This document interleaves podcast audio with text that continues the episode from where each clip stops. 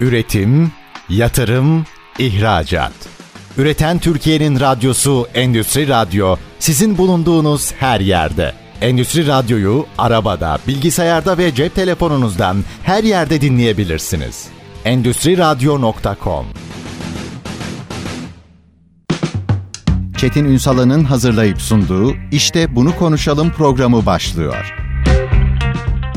İşte bunu konuşalımdan merhabalar. Türkiye'nin gerçek gündeminde birlikteyiz efendim. Bugün birkaç boyutuyla sizlere bir konuyu mercek altına alacağız. Sizler için paylaşacağız. Öncelikle bir yeni nesil teknoloji şirketi olmayı konuşacağız. Yeni ekonomiden bahsediyoruz. Yepyeni şirketlerimiz çıkıyor. Aslında ekonomi buraya doğru kayıyor. Peki hep onlara böyle uzaktan böyle görüyoruz. Aa bu teknoloji şirketi de çıkmış. Orada ne oluyor? Biraz bunu konuşalım. Yeni nesil teknoloji şirketi olmak nasıl bir şey? Bu süreçte tabii öyle toz pembe değildir her şey. Zorlukları, fırsatları, sektörde yenilikçilik sunma, katma değer ilişkisi gibi birçok noktayı sizler için konuşacağız. Bu işin bir boyutu. İkinci boyutu aslında sizleri de çok yakından ilgilendiren mesela blockchain teknolojileriyle ne tip çözümler bulabiliriz gibi bir başlığı da açacağız. Yani hem yeni teknoloji şirketlerini mercek altına alacağız hem de aslında bir çözümün mevcut reel sektör tarafından nasıl kullanabileceğinin üzerinde duracağız. Kıymetli bir konuğumuz var. Voodoo Network CMO'su Çağrı Güneysu. Bugün işte bunu konuşalım konu. Sayın Güneysu hoş geldiniz efendim. Merhabalar, hoş bulduk. Çok teşekkür ederim. Var olunuz. Valla biz programlarda işte uzmanlar, hocalar vesaire hep hep yeni ekonomi konuşuyoruz, yeni teknoloji şirketlerini konuşuyoruz ama sonra bir fark ettim ki biz uzaylılardan bahsediyor gibiyiz. O zaman dedim ki yeni teknoloji şirketi yani yeni nesil teknoloji şirketine direkt bunu sorayım. Nasıl bir şey? Nasıl bir şey? Bir kere Vodo'da çalışması zaten çok keyifli. Nedeni şöyle yeni nesilden kastımızı öncelikle bir ifade edeyim ben Harikasınız. size. Bu Web 3.0, Meta ya da Metaverse gibi, NFT gibi, blok zincir gibi pek çok şey söyleniyor ve genelde insanların evet bu gelecek ha geldi gelecek bir şekilde gelir dedikleri teknolojileri biz aslında kolaylıkla kullanıcılarımıza hem de şirketlere sağlıyoruz. Vodo Network tam da aslında bunu yapıyor. O zaman şunu açalım. Şimdi önemli bir vurguydu o. Gelecek dediğimiz her şey gelmiş vaziyette aslında Kesinlikle baktığınızda. öyle. Şimdi orada neler yapılabildiğine oraya geleceğim. Ama ve lakin ilk önce bu yeni ekonomiden gerçekten daha geleneksel sektörden bizi dinleyenler açısından baktığınızda yeni ekonomiden ne anlamaları gerekiyor? Bunu biraz açalım mı? Şöyle dijitalleşme, dijitalleşme bir transformasyonla başladı ve bu pandemi dönemiyle hızlandı. Şimdi yeni dalga yapay zeka ile birlikte dijital transformasyonun ikinci dalgası köklü bir biçimde gelmeye başladı. Üçüncü dalga ise bu Web 3 teknolojisi. Yani blok zincirler üzerinde çalışan tamamen desantralize yapı, ölçeklenebilir teknolojilerden bahsediyoruz. Ve bakarsak rakamlara da 2030 senesine kadar da bu metaverse denilen dünyanın ya da blockchain denilen dünyanın yaklaşık 5 trilyon dolarlık bir hacme ulaşacağını 5 dair trilyon evet, dolar. pek çok ülkenin ekonomisinden daha fazla bir rakamdan bahsediyoruz. Aynı zamanda da 2030 senesine kadar bunlar pek çok saygın danışmanlık ve araştırma şirketleri tarafından yönetilen araştırmaların sonuçları. Beklentilerde yıllık büyüme rakamlarının bu bileşik yıllık büyümeden bahsediyorum. %47'lik bir rakam 2030 senesine kadar. Yani bir an önce Vodo Network da aslında buradaki o şu andaki hazır hali hazırlaki olan dijital transformasyonun bu Web 3.0 transformasyonunda katalizör olan bir marka. Şimdi- Global de bir marka. Bunu biraz anlamda. konuşalım. Çok Tabii. rütük nedeniyle markalara girmeyelim. Ama şimdi biz dijital dönüşümü anlatırken siz Web 3 dönüşümünden bahsediyorsunuz. Şimdi biz dijital dönüşümü doğru anladık mı ki Web 3 dönüşümüne konuşalım. Şöyle bir gördüğünüzde bu konuda faaliyet gösteren bir isim olarak biz gerçekten dijital dönüşümü anladık mı? Şöyle dijital dönüşüm aslında oldu. Şimdi siz bir şekilde uzaktan yayın yapabiliyorsunuz. Uzaktan birilerine bağlanabiliyorsunuz. Tabii ki insan doğası gereği her şeyimiz dijital olamayabilir. Ama artık pek çok sistem, kobiler olsun ya da daha da küçük işletmeler olsun yazılımlar kullanıyor. Dijitalleşmek aslında bir anda böyle insan ilişkisinin tamamen kesildiği bir dünya değil. Kullandığımız araçların daha pratik, insan ihtiyaçlarını daha kolay çözebilir halde olmasını sağlaması. Yani Web 3'te dediğimiz şey de bu şu andaki kullandıklarımızın daha da bize kolay, desantralize, ölçeklenmiş bir yapıda size olan sunulacağı hali. Biraz daha detaylandırın. Ne değiştirecek hayatımızda mesela? Çünkü Web 3 hep yeni ekonomi yeni ekonomi diye anlatılıyor. Gerçekten mevcut iyi kötü bir dijitalleştik vesaire veya dijitalleşme yolundayız. Web 3 ile neyi değiştirmemiz gerekecek? Şöyle yazılımın üstünde yapılan yazılımlar olduğu için aslında siz yazılımın sahibisiniz. Hı hı. Öyle düşünebilirsiniz. Yani birilerine ait yazılımlar falan da değil. Yani siz o teknolojide desantralize yapı aslında bu. İşin sahibisiniz aynı zamanda. Encrypted İngilizcesi. Hı hı. Teknolojik olarak en kilit noktası da burası. Kripto paralarda da bu böyle ya da çıkan tokenlarda da bu böyle. Yanlışım varsa tabii ki pek çok yazılımcı ve ekosistemden arkadaşlar beni uyarırlar ama bu desantralize olması bu işi çok değerli kılıyor ve herkesi daha özgürlükçü, eşitlikçi bir biçimde bu teknolojik ekosistemin içine katıyor. Peki orada şunu açalım. Yine yeni nesil teknoloji şirketi olmak nasıl bir şey ona geleceğim ama buraya geldiğiniz için buradan devam etmek istiyorum. Bu çok kıymetli bir konu. Çok teşekkür Ben normal şartlar altında şu anda faaliyet gösteren rastgele en geleneksel sektörlerden birini düşünün. Herkes öyle hayal etsin de aklında. Ve e, şimdi iyi kötü dijitalleşme ile ilgili bir adım attım. Yani süreçlerimde dijitalleşmeyi konuşuyorum. Bir tarafta e-ihracat konuşuyorum vesaire. Şimdi benim neyi değiştirmem gerekiyor? Hangi ezberlerimi bozmam gerekiyor ki ben bu ekonominin dışında kalmayayım? Şöyle elinizdeki yazılım araçlarını hı hı. kolaylaştıracak şekilde bu blockchain teknolojileri üzerine rahatlıkla taşıyabilirsiniz. Yaptığınız bir şeyde. Bunu üstüne üstlük artırılmış gerçeklikler ya da başka sanal gerçeklik teknolojileriyle birleştirerek aslında standart diyelim ki bir fabrikasınız. Üretimlerinizi daha verimli hale getirebilirsiniz. Kaldı ki yaptığınız anlaşmalarda, ticari anlaşmalarda sorun yaşıyorsunuzdur. Ama blockchain'in üzerinde olduğu için o kod hiçbir yere gitmiyor. Yaptığınız tüm operasyonu aslında anlaşmalarınızı, işlemlerinizi yazılımın üstünde yaptığınızı hayal edin. Bunu birazcık detaylandıralım. Hı hı. Ama iyi anlayabilmek için ben filmi terse sayacağım. Çünkü blockchain'i anlatmak gerekiyor ilk önce. Çünkü biz blockchain'i kripto para Hatta bir marka zannediyoruz. Blockchain koca bir teknolojinin belki de ödeme aracını blockchain'in kendisi zanneder hale geldi. O zaman biraz filmi başa sarıp şu Tabii. blockchain teknolojisi nedir onu açalım çok, mı? Çok basit ve benzerleştirterek anlatacağım. Lütfen. Hani ben hani yazılım kökenli de olmadığım için hani eğer böyle dinleyen insanlar varsa sürçülisan affedersem de affolsun. Şöyle blok zincir dediğim şey bir teknolojik yazılım modeli ve şöyle anlatabilirim size. İçindeki yaptığınız işlemler bir kod ya da bir şey yazıldığında değişmiyor, geri sarmıyor, silinmiyor. Ve Üzerinde oynamaya müsait olmayan bir teknoloji. Değil, değil ve bu noktada ve bu işe herkes katılabilir. Eşitlikçi ve desantralize yani o yapının tanımı buradan geliyor aslında. Yazılımın kendi doğasında olan bir şey bu. Bir kere o kripto para zannetmekten vazgeçelim bu meseleyi galiba. Kesinlikle Çünkü öyle. teknolojinin kendisini o bir ıskalıyoruz. ürün aslında. Yaşayın açın bunu. Hı hı. Çünkü biz teknolojinin kendisini ıskalıyoruz. Çok, çok doğru söylediniz. Biz de o yüzden açıkçası şirketimizi anlatırken biz kripto para yapan bir şirket ya da token üreten bir şirket demiyoruz. Biz teknoloji üretiyoruz. Şey, sadece bu savunmayı yapmış olmanız bile meselenin ne kadar kamuoyunda yanlış anlaşıldığının kanıtı aslında. Doğru mudur? Biraz anketler onu söylüyor açıkçası. Biz de kendi konumlandırmamızı doğru anlatabilmek için de o yüzden de bu yeni nesil teknoloji lafını kullanıyoruz. Müthiş. Biz aslında bir inovasyon şirketiyiz. Bu şirketin DNA'sında inovasyon var. Şu an yeni nesildeki önümüzdeki radarımızda ve yapabildiğimiz teknolojiler bunlar ama bundan bir iki sene sonrasında biz çok daha farklı teknolojik yazılımları, ya da farklı teknolojileri sürücü gücü Türkiye'de biz olacağız ve aynı zamanda ki bizim pek çok global ofisimiz var. Burası global odakla kuruldu ve çok yakın bir zamanda da çok da güzel bir yatırım da aldı. Hı hı. O yüzden biz burada amiral gemi olmayı planlıyoruz. Yani biz bir teknoloji şirketiyiz ve ileri fütüristik teknolojilerin her zaman ilk hayata geçiren ve bunu kolaylıkla hayata geçiren şirket olacağız. Yani evet teknoloji ya da değişimden her zaman şirketler de kullanıcılar da korkar. Yani çünkü her zaman işleyişte olan bir şey değildir. Bunu biliyoruz. Bunun içinde Voda Network var. Diyoruz ki biz sizi bunu kolaylıkla hı hı, yapabiliyoruz. Yapabiliyorsunuz. Şimdi teknoloji buna müsait ama asıl rekabetin ve katma değerin de sizin rekabet alanınızda olacağı gözleniyor yeni ekonomide. Yani bu şirketler aslında ülkelerin katma değerleri olacak. Kesinlikle öyle. Siz Siz orada ne yaşıyorsunuz?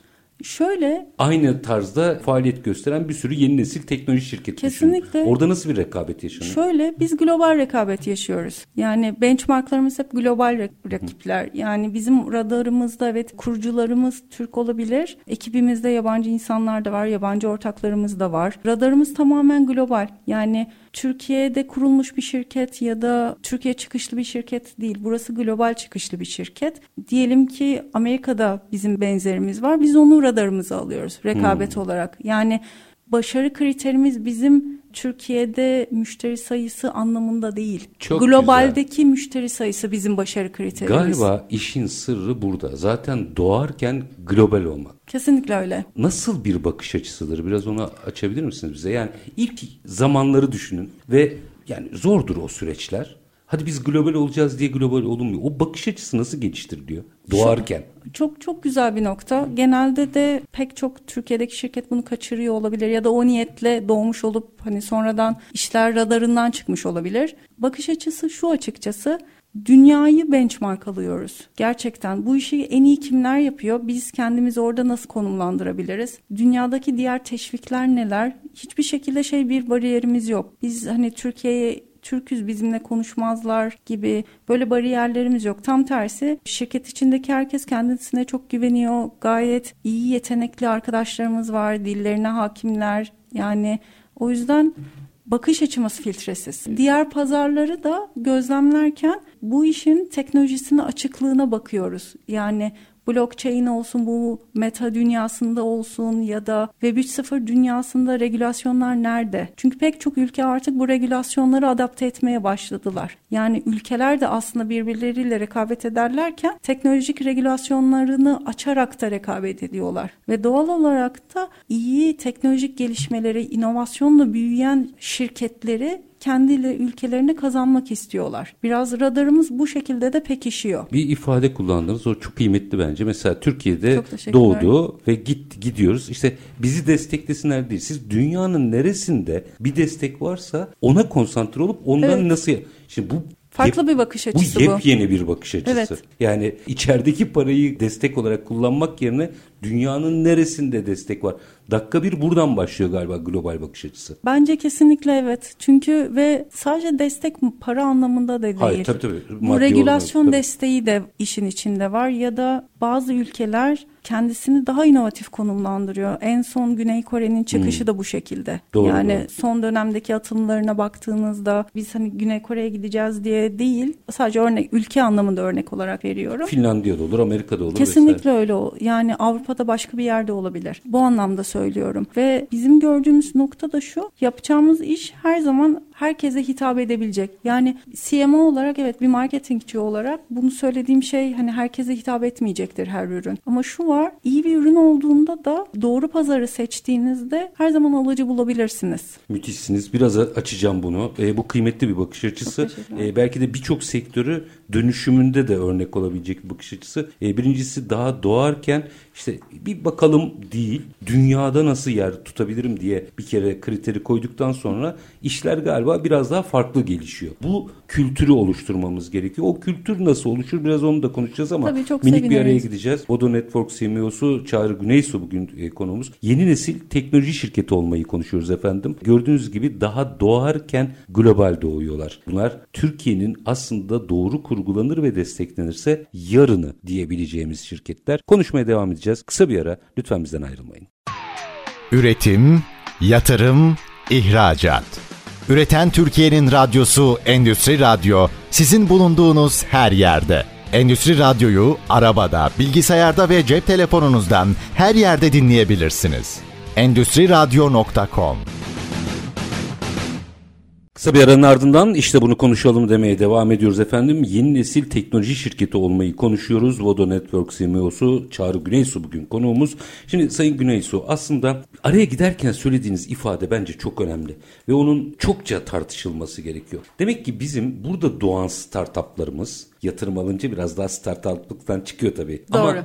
daha doğuştan global olmalı. Hedefi buraya koymalı. Bu kimseyi kırmadan bunu söylemek istiyorum ama yeni şirketlerimizde bu özgüven var. Bu özgüveni nasıl sağlıyorsunuz? Bence biraz yeni jenerasyonun da özgüveni daha yüksek. Sanırım onun da etkisi var. Şu da var. Bence yaptığımız teknoloji zaten eşitlikçi ve desantralize olduğu için biz ülke bariyerimiz yok. Hı hı. Aslında yaptığımız işin doğasıyla biz aynı şekilde gidiyoruz bakarsanız. Yani sadece bireysel yetkinliklerimiz, çalışan deneyimi anlamında değil. Bizim yaptığımız işin doğası gereği zaten desantralize. Yani bir bir bariyeri yok açıkçası. Öyle olduğu için bizim de bariyerimiz yok. Yani dünya tamamen bizim. Bu şekilde bakıyoruz. Yurt dışına gittiğinizde netice itibariyle her pazara girerken yurt dışına gittiğinizde şimdi geleneksel sektörlerden bahsettiğimizde orada hep e, işte bir takım kriterler vardır yaparsınız edersiniz rastgele söyleyeyim hazır giyim işte şuna uyuyor musunuz buna uyuyor musunuz galiba bu ekonominin böyle bir özelliği de var her yerde aynı dil. Evet, Yapıyorsunuz dili ya da çünkü. yapamıyorsunuz. Evet yazılım dili. Yani günün sonunda size şöyle bir şey var. Bir marketing yani bir pazarlamada kullanıcı her zaman odaktadır ve onun bir ihtiyaçları vardır. Size o ihtiyaçlara ait güzel bir ürün tasarlarsanız ve onu güzel ifade ederseniz bir ürünün başarısızlık şansı yok. Bunda da aynı şey geçerli. Hmm. Yani gittiğiniz pazarda ya da sunduğunuz ürünü o oranın ihtiyacına göre tasarladıysanız ve ürünün kendi doğası gereği de yazılım anlamında da bir ihtiyaç noktası da varsa zaten başarısız olma şansınız yok. Özgüvenin kaynağı aslında burası. Evet biz belirli prensipler ve ilkelerde planlı olarak çalışıyoruz. Yani şirketin çalışma prensibi çeviklik ama bu çeviklik sadece iş yapış biçimindeki bu tüellerden oluşan bir çeviklik değil. Kafa yapısı yani iş yapış modeli olarak da çeviklik var. Yani DNA'sında evet inovasyon var, yalınlık var. Yalınlıkla birlikte birlikte opere edilebilecek şekilde olan teknolojilerin üretimi var ama bir yandan da esneklik de var. Yani ihtiyaç nedir? Bu önceden planlanıyor. Burada bir ihtiyaç görüldüğü zaman zaten ürün tasarlanıyor ve planlanıyor ve planlı bir biçimde her şey gidiyor. Bundan 3 ay sonrasındaki çıkacak ürün ya da önümüzdeki şöyle diyeyim size 6 ay içinde ya da bir sene içindeki başvurulacak patentlerin şeyleri dahi hazır burada. Arge çalışması sürebilmek evet. zorunda zaten evet. böyle bir sistemde değil mi? Aynen. Peki bir yanlış anlama olmasın diye bunun üzerinde özellikle durmak istiyorum. Bir şirket doğarken global olması başka, bir ürünü bütün dünyaya satarım başka. Hazır CMO'yu da bulmuşken. e, Tabii doğru. Için, mesela Amerika pazarına gittiğinizde farklı ihtiyaçlar, Asya pazarına gittiğinizde farklı ihtiyaçlar gibi gibi her ülkeye göre değişebilecek pazar yapıları ve ihtiyaçlar var. Öncesinde nasıl araştırılıyor? Birincisi bunu soracağım. İkincisi Tabii. mevcut bir yazılım bu kadar elastiki mi ki herkese göre uyarlanabiliyor? Şöyle. Yoksa yeniden mi yazılıyor? Yeniden yazılmadan önce bazı prensipler belli. Genelde flow'lar, flow dediğimiz iş akışlarıdır hmm. diye. Genel resim aslında az çok belli. Ama dediğinize çok katılıyorum. Bir ürünü her yere satamayabilirsiniz. Adapte etmeniz gerekir ihtiyaçlarına göre. Özü bellidir ürünün ve ana ihtiyaçsa ve insani olmak her yerde insani olmak değerler, duygular hepimizde var zaten. Bu dünyanın her tarafında olan bir şey. Siz bunu farklı pazarlardaki duygular, ihtiyaçlar neyse ona göre adapte etmeniz gerekir. Bu pazarlama iletişiminde ya da bir pazarlama karması dediğimizin zaten en şeyi artık üniversitelerde okutulan prensibi. Yazılım da bundan farklı değil. Yazılım bir günün sonunda ürün. Siz bunun hangi teknolojiyle yaparsanız yapın bu bir ürün ve karşısında bunu kullanacak kullanacak insanlar var. Peki bu dünyayı, yeni ekonomiyi neticede reel sektöre hitaben diyorsunuz ki alın bunu kullanın. Şimdi orada tespitlerinizi de merak ederim. Mesela ağırlıklı olarak Güney Kore mi konsantrasyonunuz? Yok bizim konsantrasyonumuz daha çok Avrupa üzerine Avrupa, olacak. Avrupa çok güzel. Şimdi orada yaptığınız araştırmada mesela Avrupa'da reel sektöre gittiğinizde anlattığınızdaki reaksiyonlarla yurt içinde bunları anlattığınızdaki reaksiyonları farkını merak ediyorum. Her pazarın dinamikleri evet çok farklı. Şöyle reaksiyonlar var birazcık söyleyebilirim. Türkiye'de mesela finans sektörü çok iyi. Hmm. Gerçekten çok pratik. Yani gerçekten çok inovatifler. Bir yandan ama bu blockchain tarafındaki teknolojileri olan bakışları da pozitif yönde ve kırılmış durumda. Diğer taraftan Avrupa tarafındaki finans sektörü bizden bizim kadar inovatif değiller. Aslında bunu bildiğimiz için buradaki inovatif ürünleri blockchainleştirmek ya da bu Web3 teknolojisine taşırmak ayrı bir ürün tipi olurken diğer taraftan bunları inovatif bir ürünle hem de blockchain üzerinde çalışan bir şey haline getirmek ayrı bir ürün oluyor aslında Hmm, stratejik anlamda. Yani pazarı bilmek o anlamda çok iyi. Bir bu işi neye dönüştürtebiliriz? Hangi sektörlerde dönüştürtebiliriz? Bizim şu anda hani başka iş kollarında zaten planlarımız da var. Evet onun Hani şimdi o kadar e, avantajlı bir yerden geldiniz ki şimdi kendimize pozitif ayrımcılık yapıyormuşuz gibi gelecek. Çünkü hani 2001 krizi nedeniyle dünyadan çok önce dijitalleşen bir bankacılık sektörüne sahibiz ki fintechler müthiş geliyorlar. Burada iyiyiz. Nasıl diyeyim? Rastgele Mesela İtalyanlarla bir mukayese yapalım. Hazır giyimde. Benim hazır giyim sektörümle bir İtalyanı anlattığınızda durum nasıl? Bankacılıkta biz avantajlıyız. Tamam onda bir şey finans kesimde daha doğrusu avantajlıyız. Daha rekabet ettiğimiz ya da edemediğimiz bir başlık var. Mesela hazır giyim gibi, ayakkabı gibi, ne bileyim inşaat malzemesi gibi gibi gibi. Daha geleneksel sektörlerde durum nasıl? Şöyle geleneksel sektörlerdeki tabii ki bizim sunabileceğimiz ürünler aslında limitli gibi dursa da aslında değil. Nedeni söyleyeceğim. Hazır giyim sektöründe markalaşmak çok önemli. Markanın tasarımının kaybolmaması çok önemli. En çok nasıl söyleyeyim şunu? Metayı galiba en çok onlar kullanması Ee, gerekiyor. Yok şunu demeye çalışıyorum. Tasarımlar dünyanın en çok kopyalanabilen ürünleri.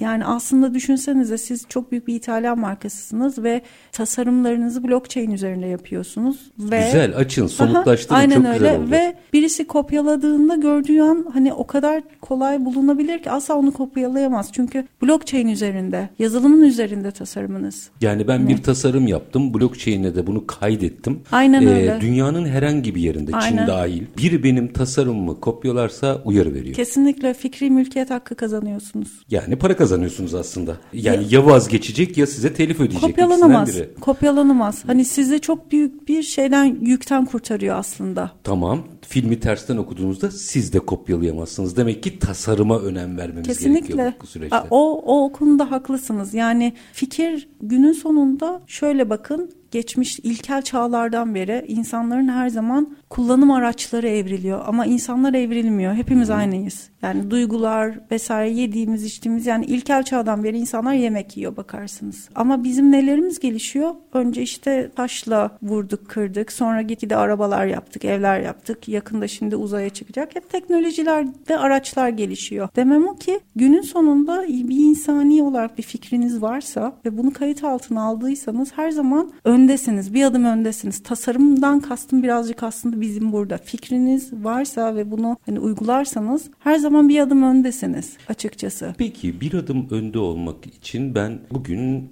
rastgele bir sektörde bir reel sektör mensubuyum. Şimdi çok güzel Çağrı Hanım'ı da dinledim. Ben de adapte olayım. Hatta ben ön alayım kendi sektörümde. Hamleyi yapmak için bakın daha hamleyi yapmıyorum. Benim nasıl bir altyapıya ihtiyacım var? Buradan bir başlayalım. Yani ben Çağrı Hanım'a geldim dedim ki ya ben de bu işte blockchain teknolojisinden yararlanmak istiyorum. Meta'da olmak istiyorum. Web 3'e tasarlanacağım ama siz bana mesela ne diyorsunuz? Bir dakika. Şunlar şunlar var mı diyorsunuz ya. O şunlar şunlar ne? Şöyle tüm teknolojik altyapılarını biz anlıyoruz. Esas gerçekten ihtiyacı ne? Yani somut olarak hangi yerde bu teknolojinin üzerinde olmalı? Yani onu soruyoruz gerçekten çünkü süreçlerinde şu an ihtiyaçları olmayabilir bu dönüşümde. Biz hani onu söyleyebiliyoruz Çok da. iyi. Ama şu da var hani olması gerekiyorsa da bir şey ya da kişisel olarak da insanlar burada melek yatırımcı olabilirler. Sadece burası için söylemiyorum. Genel olarak bu teknolojilere melek yatırımcı olabilirler. Yeni teknoloji şirketlerine. Aynen öyle ve yani pek çok saygın şirket ve startup da var bu ekosistemin içinde. Web siteleri üzerinde white paper denilen şeyler var, projeler var. Adım adım insanlar bunları görüyor ve raporluyor. Tabii ki orada dikkatli olsunlar. Yani gün sonunda yatırım.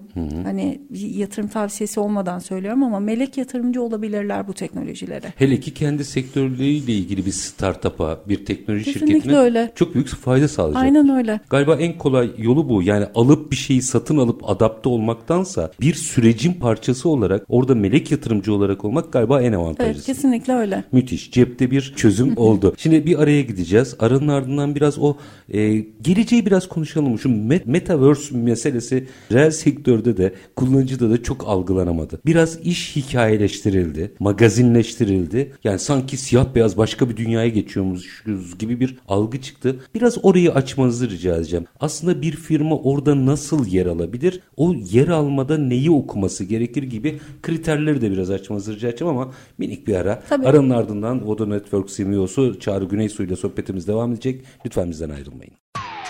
Üretim, yatırım, ihracat. Üreten Türkiye'nin radyosu Endüstri Radyo sizin bulunduğunuz her yerde. Endüstri Radyo'yu arabada, bilgisayarda ve cep telefonunuzdan her yerde dinleyebilirsiniz. Endüstri Radyo.com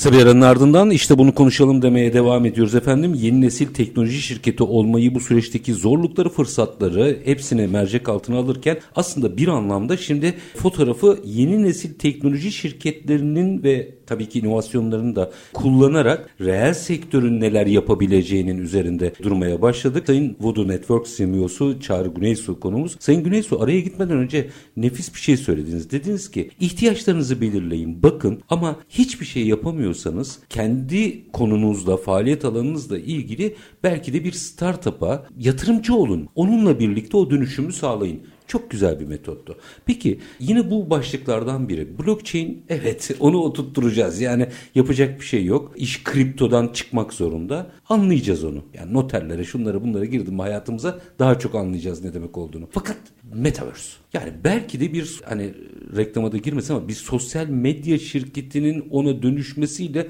akılların biraz karıştığı, biraz senarize edildiği, herkesin hayalleriyle hayalperestliği karıştırdığı bir alan olmaya başladı. Orada bir ekonomi doğuyor. Metaverse nasıl algılanmalı? Hatta bir ara modası geçti diye de konuşuldu. O konuyla ilgili fikirlerinizi de merak ederim açıkçası. Modası mı geçti yoksa biz çok yanlış mı hayal ettik hikayeyi? Bence kritik nokta burada. Doğru anlamadık sanki. Nedir burası? Şöyle her ben şöyle cevap vereceğim daha sistematik. Her inovasyonun bir bu hype dediğimiz ya bir tepe ilk çıkışta bir tepe noktası oluyor. Tam anlamıyla böyle herkesin zihninde oturamıyor. Ne işe yaradığı bilinemiyor ve e, bu beklenen bir süreç aslında bu teknoloji Biraz için. magazinleştiriliyor. Magazinleştirilmesi tepe noktasına grafiksel anlamda hani bir hisse senedi gibi düşünün. Böyle bir anda o tepeye çıkar. Ondan sonra düşmeye başlar. Bu her inovasyon için teknolojik şeylerde herkesin bir anda çok hızlı katılımını sağlandığında şey yapabilirsiniz. Mesela şey gibi düşünün. Bir ara İstanbul'da her zaman lokmacılar vardı. Aa evet. Hani ve şu an yoklar. Evet. Hani eğer ki lokmacılar tekrar ihtiyaç gibi olduğu zaman tekrar hayatımıza girecekler. Yani şimdi bu metaverse tarafına da döndüğümüzde de ilk başta çok büyük bir trend oldu. Değil mi? Herkes bir şekilde işin parçası olmaya başladılar. Ama oradaki çok güçlü bir vaat var. Sizin yaptığınız eğlence ya da yaşadığınız normal dijital dünyadaki yaptığınız şeyler aslında size katma değer olarak dönüyor beklentisinin bence çok üstünde bir tepe noktasına çıktı. O yüzden de tam anlamıyla somutlaşmadığı için düşüş eğrisine geldi. Ama şu anda çıkış eğrisine tekrar geliyor. Bu Köpük konuşmanın mü gitti yani aslında? aslında biraz köpük gitti ve bir de gerçekten daha somut dişe dokunur projeler de gelmeye başladı. Bu sadece Metaverse için de değil. Bu tüm bu Web 3.0 ekosisteminden de bahsedebiliriz. Aslında bu konuyu genelleyebiliriz. Yani her teknolojik inovasyonda olduğu gibi biz artık o trendin tepesinden çıktı, düştü ve trendin artık geri döndüğü yükselme trendine doğru girdik. Şeyi doğru mu anladım? Yani aslında biraz popüler olmaya başladıktan sonra herkes ben de bu işi yaparım diye atlıyor ve orada bir Kesinlikle şişme öyle. oluyor. Sonra bakıyorlar istedikleri iş yok. Gitgide gerçekten bu işi yapmak isteyenlerin kaldığı bir zemin mi oluşuyor? Kesinlikle öyle. Yani bu zemin de aslında bir yerde sağlıklı bir zemin oluyor. Çünkü kalan teknoloji şirketleri ya da yatırım alanlar arkasında büyük ya da güçlü bir ekipleri olan şirketler, güçlü planları olan şirketler. Yani başta bu sektör her şeyde olduğu gibi çok bir anda popülerleşince tezi antitezi bir arada. İyisi de bir arada oluyor, kötüsü de ve ayıklaması zor oluyor. Şimdi doğal seleksiyonda birazcık daha baya bir ayrıldı. Bundan sonra trend yukarı yönlü. Bütün, bek, bütün dünyadaki beklentiler öyle. Büyük danışmanlık şirketleri de aynı beklenti üzerinde bütün raporlarını yayınlıyorlar. Trend bunu gösteriyor. Bundan sonrasında da mesela araya girmeden önce de söylediğimiz gibi yatırımcı olmak istiyorlarsa da bu white paper denilen bu proje planlarını herkes çok iyi okusunlar. Yani her bu yeni teknolojik dönüşümde her yapılacak ürün tutacak diye bir şey de yok. Hmm.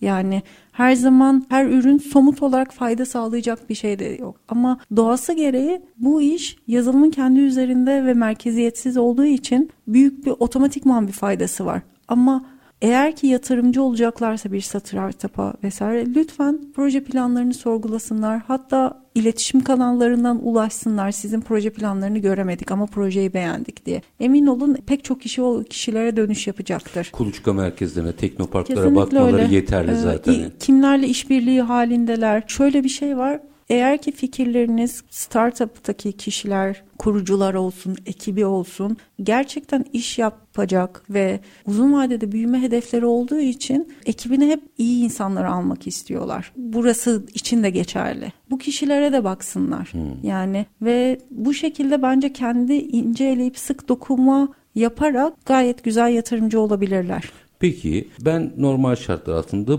burada yeni bir ekonomi doğuyor. Bence Çok siyah doğru. beyaz değil. Yani buradaki ekonomi bitti de orada yeni yeniden doğuyor.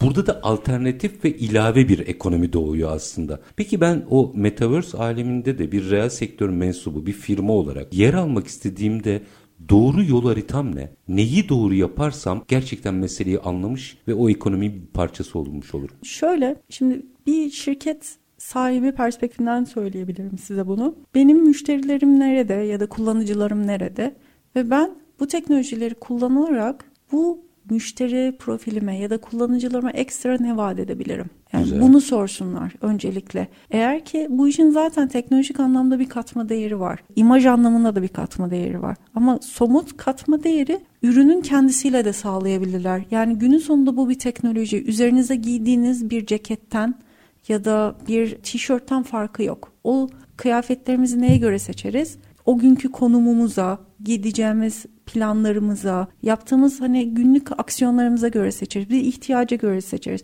Bu teknoloji de aynı şekilde. Eğer ki burada vadi varsa ve sizin genel olarak kullanıcınıza sunduğunuz vadi destekliyorsa bu teknolojiye adapte olmakta bence hızlanabilirler. Orada herkesin aklında şöyle bir soru oluşuyor. Ya orası bir oyun dünyası, sanal dünya. Aslında ah, çok güzel. aslında ikisi çok entegre. O entegrasyonu nasıl anlatacağız? Ben şöyle vereyim örneği. Şu var. Genelde sanatta doğan teknikler, mesela bu fotoğrafçılıkta da böyle ya da oyunla doğan teknolojiler bunlar sonrasında ana akım teknoloji ve ürünler haline geliyor. Mesela fotoğrafın evrilmesiyle birlikte o kullanılan brom kromüller vesaire bu tarz kimyevi şeyler başka sektörlerde de kullanılmaya başlıyor. Aynı zamanda fotoğraftaki kullanılan mercekler sonrasında bilimde ya da sağlıktaki başka şeylerde endüstrilerde kullanılmaya başlıyor. Ez cümle bir şey eğlence dünyasında başladı diye o teknoloji ileride sizin kullanmayacağınız anlamına gelmiyor. Tam tersi bu tarz yerlerde o başlayan teknik teknolojik araçlar genelde ana akım yani MES dediğimiz eğrilerde yani sektörlerde kullanılmaya başlıyor. E, müthişsiniz. Mesela o zaman bizim burada metaverse e, meselesini anlarken veya anlamaya çalışırken hatta bir adım öteye gideyim. Orada yer almaya çalışırken meseleyi birazcık o süreci yaşamak, adapte olmak gibi algılamamız gerekiyor. Oradan belki bambaşka bir çıktı bizim başka ha, yerde işimize yarayacak. öyle. Nedeni de şu. Orada yarattığınız katma değer sanal bir de gelse de aslında işin doğası size vaadi şu. Yarattığınız sanallığın oradaki geçirdiğiniz vaktin bir değeri var diyor. Hmm. Aslında vaat bu. Şu an oyna ve kazan denilen play turn oyunlar var. 2021'de Temmuz ayında çıkmaya başladı. Bu blockchain teknolojilerinin hızlandığı bu yukarı doğru olan trendle birlikte çıktı. Şunu demeye çalışıyorum. Çünkü bir şekilde siz oyunda bir vakit geçiriyorsunuz. Büyük bir emek harcıyorsunuz aslında bireysel anlamda. Aslında o emeğin bir değeri var. Çünkü birilerine o dijital şeyi satmak isteseniz satabilirsiniz. Şu an var olan pazarda da bu var. Yani gerçek oyuncular bu oyunlardaki kullandıkları materyallerin, harcadıkları zaman, o karakterlerin zamanla bir değeri oluşuyor. Sanal bile olsa bu yani çok Nasıl anlatabilirim? Örnek vereyim ben onu. Ben size şunu sorayım. NFT'ler mesela anlayamadık mesela. Orada ha. çok acayip e, bir şey oluşuyor. Şey, ama o değeri ben, anlayamadık. Şöyle şimdi bu teknoloji blockchain teknolojisi NFT bir ürün. Bu Hı-hı. yazılımdan çıkan bir şey. Kripto para da bu yazılımla ya da token diyelim. Bu yazılımlar üzerinde çıkan ürünler aslında blockchain bir cevher gibi makina gibi düşün ve bu makineden çıkan farklı farklı ürünler. NFT dediğiniz şey de buradan çıkan farklı yerlerinde kullanır. Bunu oyunda kullanabilirsiniz. Başka şeyde kullanabilirsiniz. Yani siz mesela blockchain'de geliştirilmiş bir oyun oynarken yarattığınız karakter ona vakit harcıyorsunuz ve çok keyifli harcıyorsunuz ve size orada bir katma değer sağlıyorsunuz. Bunu NFT oluyor bu genelde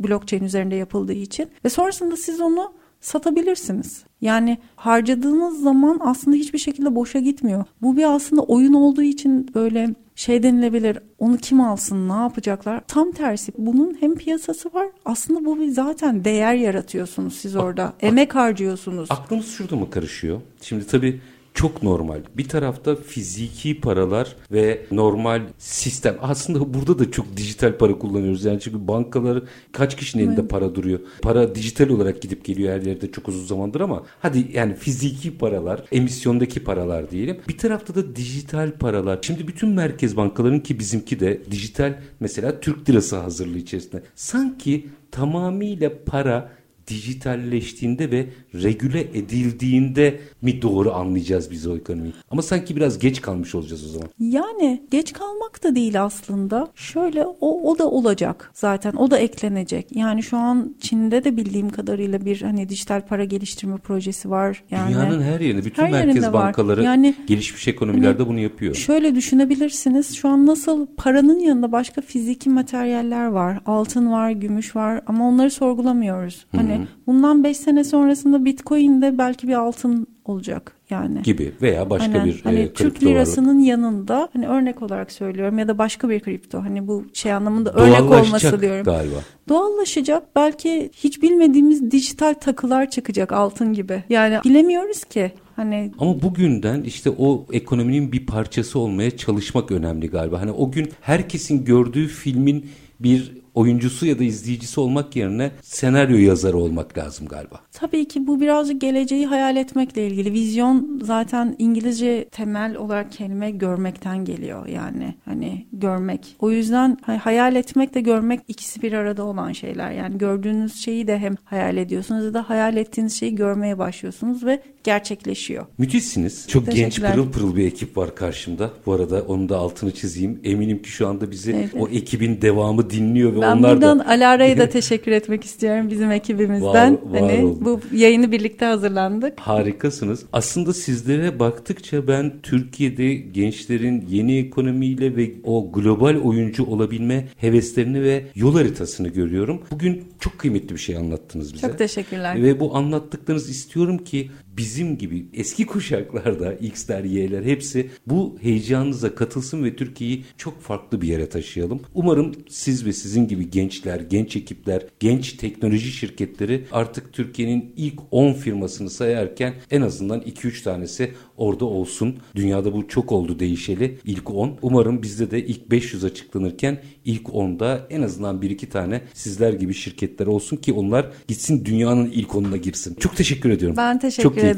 Var olun. Gerçekten herkese teşekkürler dinlediği için. İyi akşamlar Var dilerim. olunuz efendim. Efendim biz bugün yeni nesil teknoloji şirketi olmayı, bu süreçteki zorlukları, fırsatları, sektörde yenilikçilik sunma ve katma değer ilişkisini biraz mercek altına aldık. Bir geçiş dönemindeyiz. Bu geçiş dönemini doğru okumak, doğru okurken de o yolculuğu bütün dünyayı hedefleyerek yapanlara sahip çıkmak gerekiyor. Biz onlardan birini bugün ağırladık ama e, Sayın Güney Sun'un da ifade ettiği gibi çok sayıda startup var. Sizin kendi sektörünüzle ilgili startupları inceleyin. O ekonominin, ekosistemin bir parçası olabilecek misiniz? Belki de olmak istemeyeceksiniz ama ol, olabilecek misiniz? Bu soruyu kendinize sorun ve yarın izleyicisi değil belki de oyuncusu olmayı tercih edin. Biz bugün Voodoo Network CMO'su Çağrı Güneysu'yla yeni nesil teknoloji şirketi olmayı konuştuk. Her zamanki gibi bitirelim. İşinizi konuşun, işinizle konuşun sonra gelin işte bunu konuşalım. Hoşçakalın efendim.